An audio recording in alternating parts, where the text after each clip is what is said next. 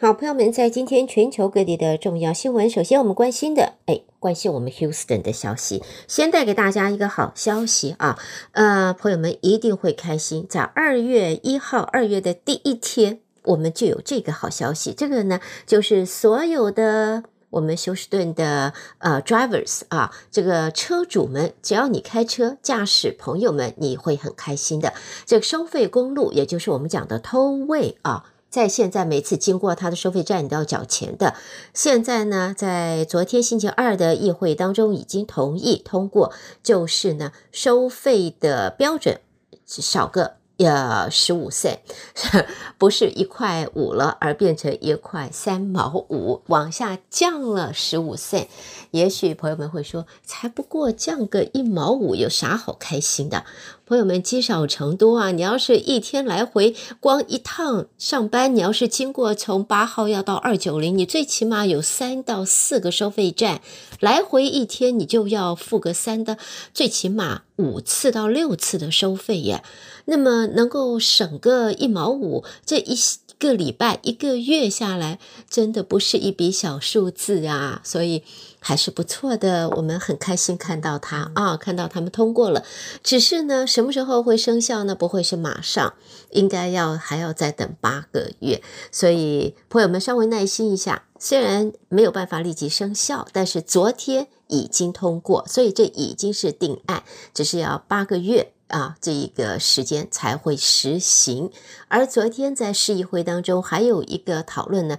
就是在这个 midterm 这个期中选举，因为呢，选民要在几个月之后又要开始去投票了。而在这个 county 的呃这一些官员们说呢，这是在现在呢，就是啊、选举的评估数字啊，现在还并不是非常的清楚，而且呢，还有一些还没有解决的一些诉讼啊，所以现在就是呢，呃，对于在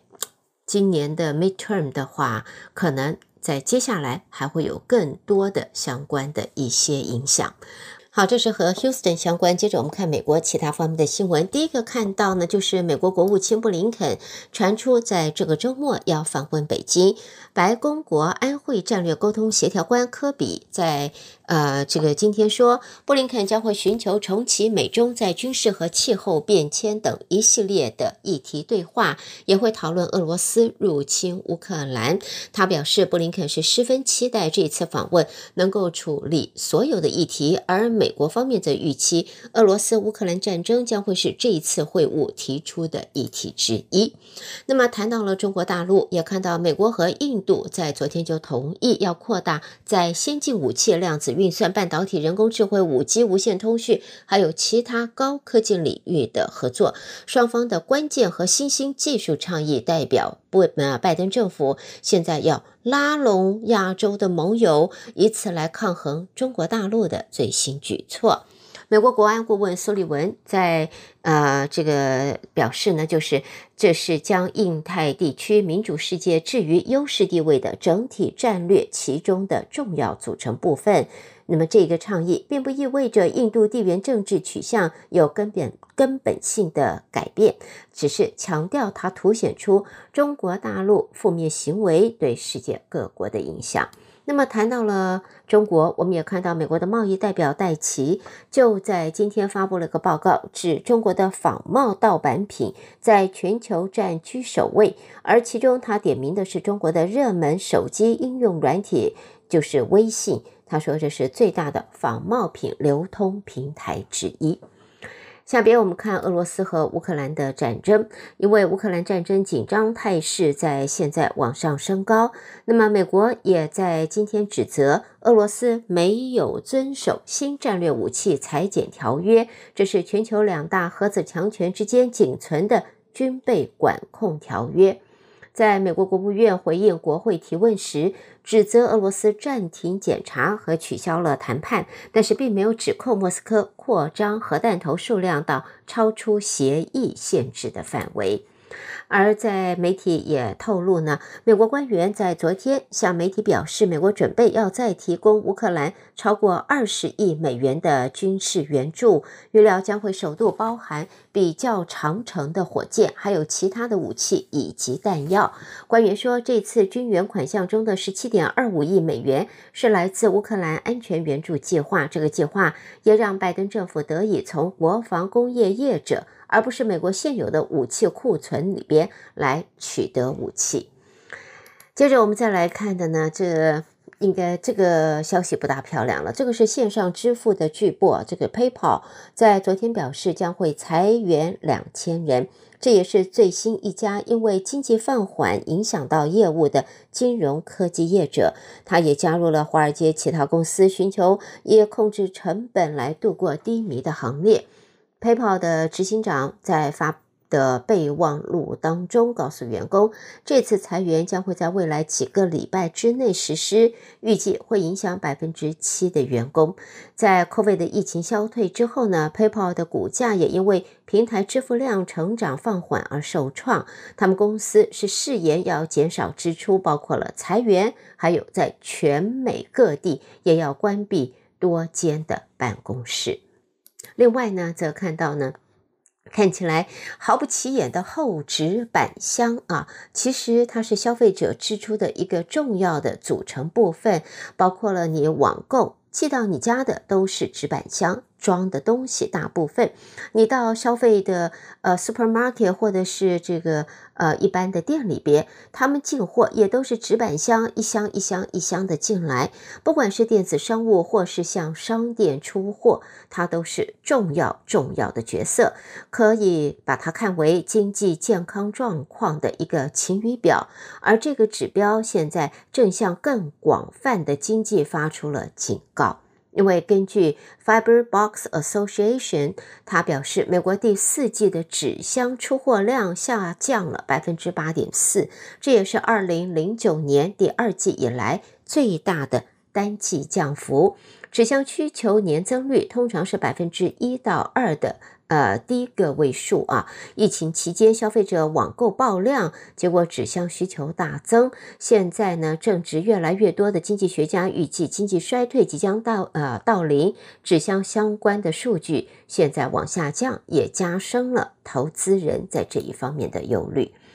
好，最后我们看到的呢，就是美国演员 Alec Baldwin，他在二零二一年十月在 New Mexico 州的电影片场使用道具枪时，发生了致命的变故，导致摄影指导哈金斯中弹不治。检方在日前则指控 Baldwin 是犯下过失杀人罪，指称他在枪支训练期间讲手机。没有专心受训啊，所以才导致了这一次的意外事件。带给大家这是在美国方面的重要新闻。朋友们收听的是德州中文台，我是胡美健。下边焦点让我们转到国际新闻方面，和我继续一同关心。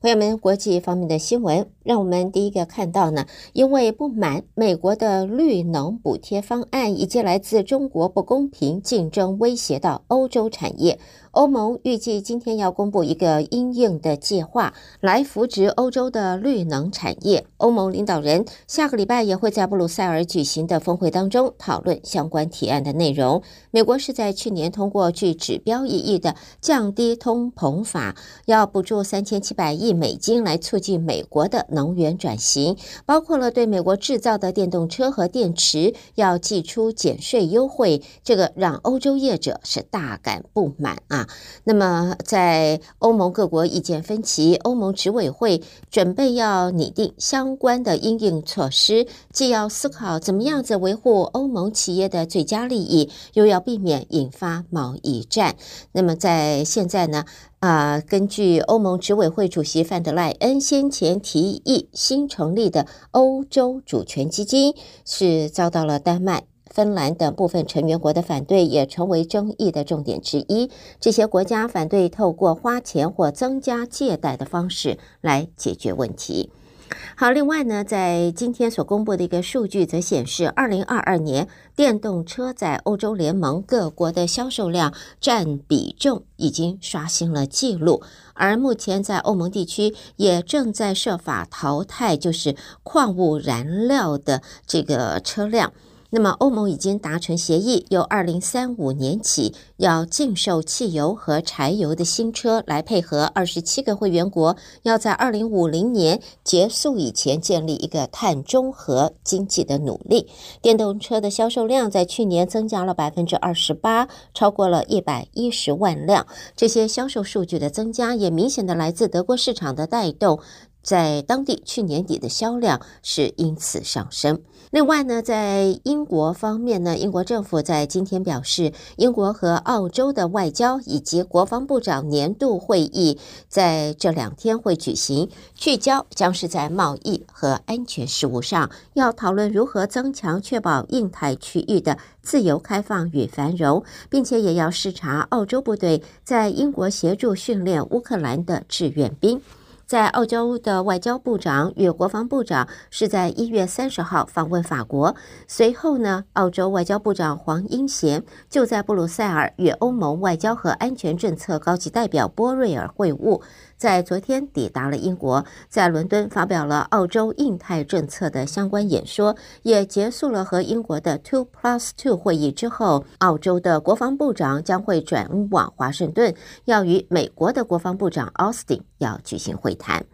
另外呢，在英国媒体也在今天说，澳洲当局表示已经找到了上个礼拜所遗失的一枚极小的放射性胶囊。澳洲政府说，紧急服务单位已经在大海中捞到针了，真的是大海捞针啊！现在捞到了。这个固体的银色圆筒胶囊比人类的手指甲还要小呢，大小只有八公里乘六公里。但是当局说，它里边含有足够的銫一三七，能够引发急性的辐射疾病，包括了皮肤受伤、灼伤等等。总算大海捞针之下，现在不负众望，终于找到它了。那么在呃这边东京的报道，日本政府则在今天宣布。菲律宾总统小马可是由二月八号起进行他上任之后的首度日本行程，期间除了和日本首相岸田文雄会谈之外呢，也会拜会日皇德仁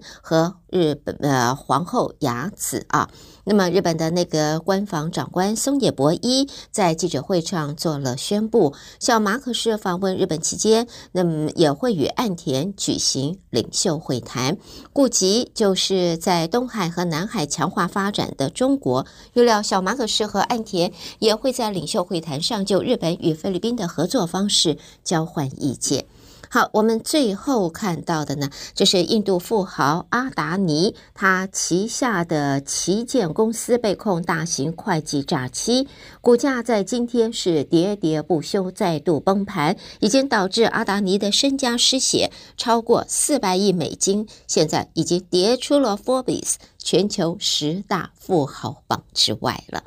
所以亚洲的首富这一会儿换人当了。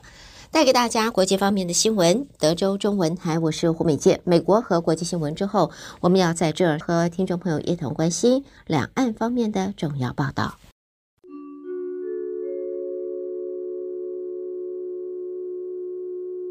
先看到呢，在。问媒体报道啊，白宫已经宣布，国务卿布林肯在这个月五到六号会访问中国，那么将会和中国方面的官员讨论的是俄罗斯乌克兰的战争，还有寻求恢复双方的气候合作、军事沟通等议题。那么啊，大陆的外交部还没有公布相关的日期，不过已经表示欢迎布林肯的中国行，而中美就具体安排保持沟通，同时也呼吁美国方面要坚持对话，而不是对抗。推动两国关系可以重回正轨。另外呢，针对捷克总统当选人帕维尔与这个是呃蔡英文总统通电话，并且期待未来见面。对此，中国外交部发言人毛宁就在昨天表示，帕维尔是罔顾了中方多次劝阻和交涉，执意通话的。这样子的做法是严重的干涉了中国内政，而中国方面已经提出严正交涉。而在美国国务卿布林肯和财政部长耶伦即将先后访问中国，被中国方面解读为呃视为是解冻性质的中美关系小阳春。但是呢，美国众议院议长麦卡锡也有可能会访问台湾，那么也被中国方面认为是缴获了这段小阳春的。一大变数啊！那么在现在中国的媒体呢，呃，也说呢，就是在布林肯和叶伦近期的中国行，评论认为中美之间是走出一步二零二三小阳春，但是呢对于就是议长麦卡锡也有可能会要访问台湾，也被中国媒体认为这一个台湾行可能就会缴获了这段小阳春了。好，下边我们再看到的是，呃，中国经济方面，统计局，中国统计局在昨天发布了二零二二年。全年规模以上工业企业利润，利润的总额是人民币八点四兆元啊。那么年减则是百分之四，在其中呢，外商还有港澳台企业方面表现是最差的，年减幅度是高达百分之九点五，而国企却逆势成长了百分之三。而中国的房地产市场在近年是持续的不振，去年更是 COVID-19 疫情爆发三年来最冷淡的一年。报告也显示，在全中国一百个城市当中，有七十个城市的房价年增率等于或是小于百分之五啊，意味着百城中有七成的房价其实是相当的疲软的。那么，在这这样子的一个报告统计出来，就看到二零二二年的房地产市场的情形是疫情三年中是最冷最淡的一年。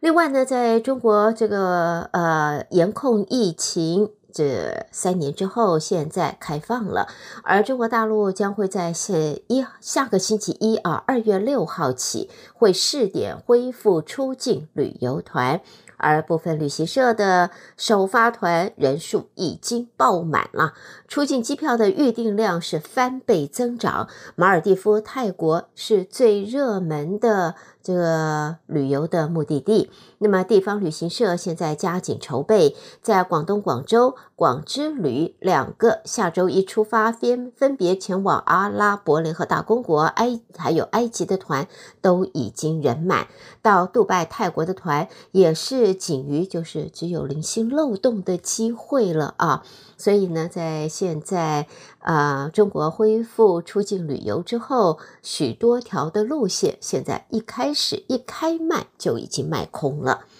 好，接着我们也看啊，在这里呢，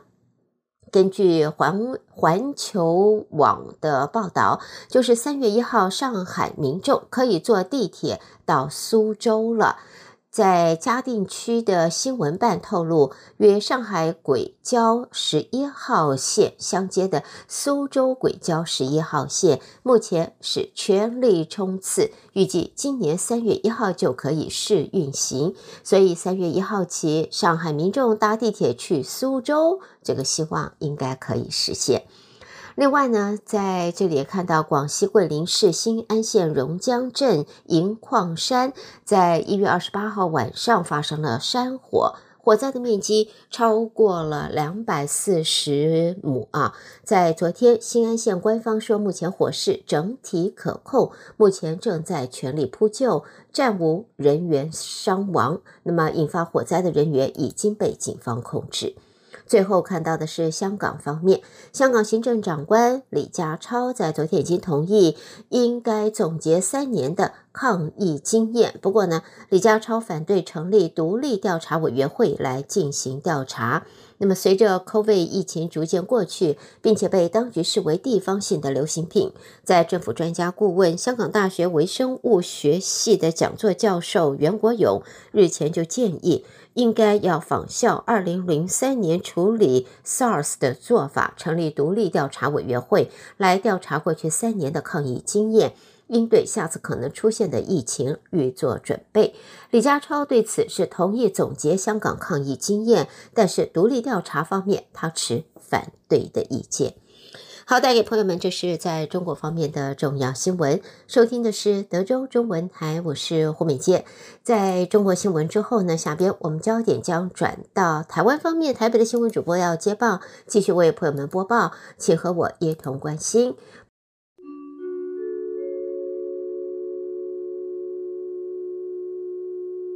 德州的听众朋友们，早安！我是中央广播电台陈子华，现在提供给您台湾今天的相关消息。行政院长陈建仁就任第二天，在今天和蔡英文总统以及兼任民进党主席的副总统赖清德一起召开国安晨会，外界解读福院党新铁三角就定位。陈建仁受访表示，他是最能执行蔡总统交付四大任务的行政院长。他会和行政团队努力完成四大任务，让台湾变得更坚韧、更美好，经济和社会发展更向上提升。而另外，陈建仁在今天上午也拜会了民众党团以及时代力量党团，两党党团关切劳保年金改革、物价稳定以及交通安全的问题。陈建仁回应时表示，会特别注意物价，并且照顾弱势族群。而至于在交通安全部分，政院则已经召开了专案会议，他会责成政委定期的督导改善。陈建仁说：“我们现在有专案的会议哈，要来进行，这个包括了科技的执法，还有人行空间的改善。那我会责成我们留任的吴泽成。”政委呢，来定期的督导，那我也会来聆听啊，听取他们的简报，然后来跟啊大院呢来做啊相关的说明。哦，这一件事情，我相信，呃，我们绝对不能够说台湾成为世界上交通最不安全的一个国家。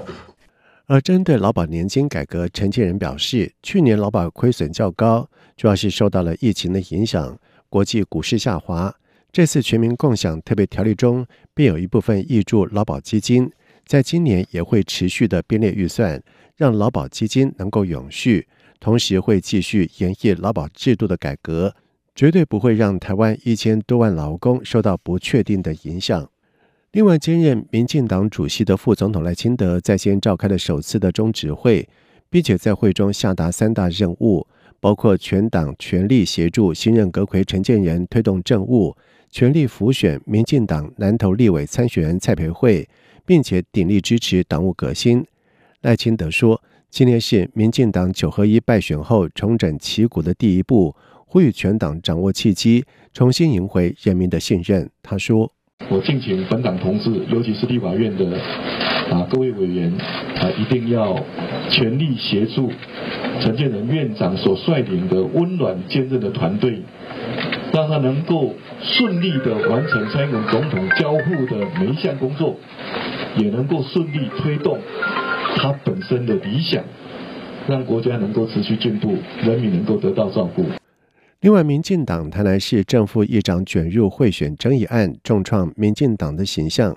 赖清德在今天首次主持中指会，在会中通过将台南正副议长邱丽丽、林志展移送中评会调查。并且建议中评会做出予以停权处分，待司法调查之后再行处置。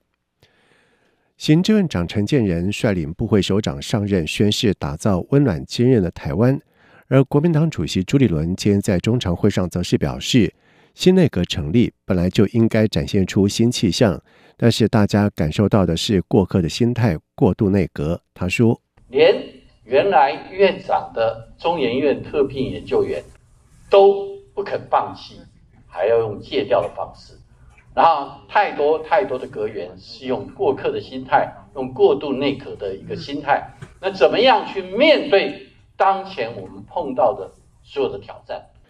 朱立伦并且表示，去年是有史以来空前最严重少子化的一年，恐怕引发未来的经济、社会、教育等各层面的问题。去年的劳保基金、台电、中油亏损严重。呼吁蔡政府应面对后疫情时代的经济挑战。朱立伦并且指出，此外错误的能源政策恐使得中油、台电问题更加严重。今年预估亏损的数字远超过去年的数据，而劳保也面临破产危机。朱立伦说，民进党执政下造成国家安全、立案危机，民众面对战争的恐惧、安全威胁，但都看不到民进党有任何解决问题的方法和决心。朱立伦期许新内阁能够正视这些问题，好好努力加油，为台湾人民打拼，而非解决民进党派系斗争、派系权力平衡的问题。有鉴于各国的疫情是渐趋和缓，国际航班恢复运行，移民署为了协助逾期停居留外来人口紧速的平安返国，从今天开始推动扩大自行到案专案。逾期停居留的外国人，只要在六月三十号之前自行到案，将从宽论处，不止罚锾，只需缴最低金额新台币两千元，管制来台年限也予以取消。移民署国际及执法事务组副组长李建银说：“按照现行的规定，哈，逾期停居留的外国人，哈，含这个失联移工，如果因为这样的状况会被禁止入国一到三年，那如果他涉及到非法工作的话，啊，会再加计三年，也就是说，可能因为非工的话，会禁止入国四到六年这样子，大概是这样的一个现行规范。所以说，我们为了鼓励这些逾期停居外人口啊，尽速自行到案的话，所以才采取这样的一个从宽的一个啊处理方式。移民署进一步强调，入出国及移民法部分条文修正草案在日前已经送到立法院审查，在修法之后，外国人逾期滞留台湾的罚锾将可能从现行的两千到一万元不等，加重为三万到十五万元不等，管制来台的时间也可能从最高三年改成最高十年。因此，移民署也呼吁当事人把握机会，在加重罚则之前，赶快的出面自行到案。如果有任何的疑问，欢迎拨打移民署免付费多国语言咨询专线零八零零零二四八八一。劳动基金运用局在今天表示，一百一十一年全球的股票、债券以及另类投资市场罕见同步大幅的下跌。劳动基金一百一十一年度的评价后收益数为负三千五百二十九亿元，收益率为负百分之六点七一，规模最大的新制劳退基金收益率也呈现负百分之六点六七。劳金局分析，去年全球股票以及债券市场都剧烈震荡下跌，基金短期评价虽受到金融市场大幅下跌影响产生了损失，但是仍优于全球主要股债指数同期表现。且劳动基金近十年，也就是民国一百零二年到一百一十一年，平均投资报酬率为百分之四点零五，长期投资绩效仍属稳健。劳金局副局长刘丽如说：“虽然单一年度、去年度，呃呃，因为市场的状况，所以受到了影响。不过，呃，我想要强调的哈，这其实是账面亏损的概念哈，并不是一个已实现的损失，所以会随着市场它的一个回稳以后。”它其实是收益，它会开始会上升的。同时，劳金局也强调，劳工退休基金享有银行两年期定期利率保证收益，退休时本金不会受到市场波动的影响，劳工不需要随短期金融市场的波动以及修正整理而担忧。刘丽如也透露，一月市场不错，翻扬没问题，预估单月可赚回一千五百亿，希望对今年是好的开始。台北市举办二零二三台湾灯会活动，从二月一号开始试营运，一直到十九号闭幕。四大展区聚集了各式的花灯装饰以及表演活动。预期灯会展场沿线台北捷运忠孝复兴站、忠孝敦化站、国父纪念馆站、市政府站将会吸引大批的赏灯人潮。而近期北捷连续接获恐吓信件，警方已经迅速锁定 IP 位置，追查嫌犯。面对不可预测的突发的攻击，为了提升灯会期间的安全，台北捷运警察大队也强化捷运安全系统。除了密集部署执勤警力，也请刑警大队特勤中队、保安警察大队巡逻警网、新北侦报犬等共同执勤，在灯会会场周边全面的清查反恐遏阻犯罪的行为。而台北捷运警察队也出动了防爆钢叉等装备，可以在第一时间制服歹徒。台北捷运警察队队长郑志成说：“捷警察队除了强化捷运的维安勤务之外呢，那北捷也增派这个精英保全的人力。那我们也特别向警察局申请刑警大队、特警中队。”反恐维安以及保安大队以及新北市政报全啊，共同来服勤，呼吁这个捷运沿线辖区的分歧呢，对活动会场的周边呢，全面的征收清偿。以上就是今天台湾的相关消息，提供给听众朋友。接下来把时间交给主持人。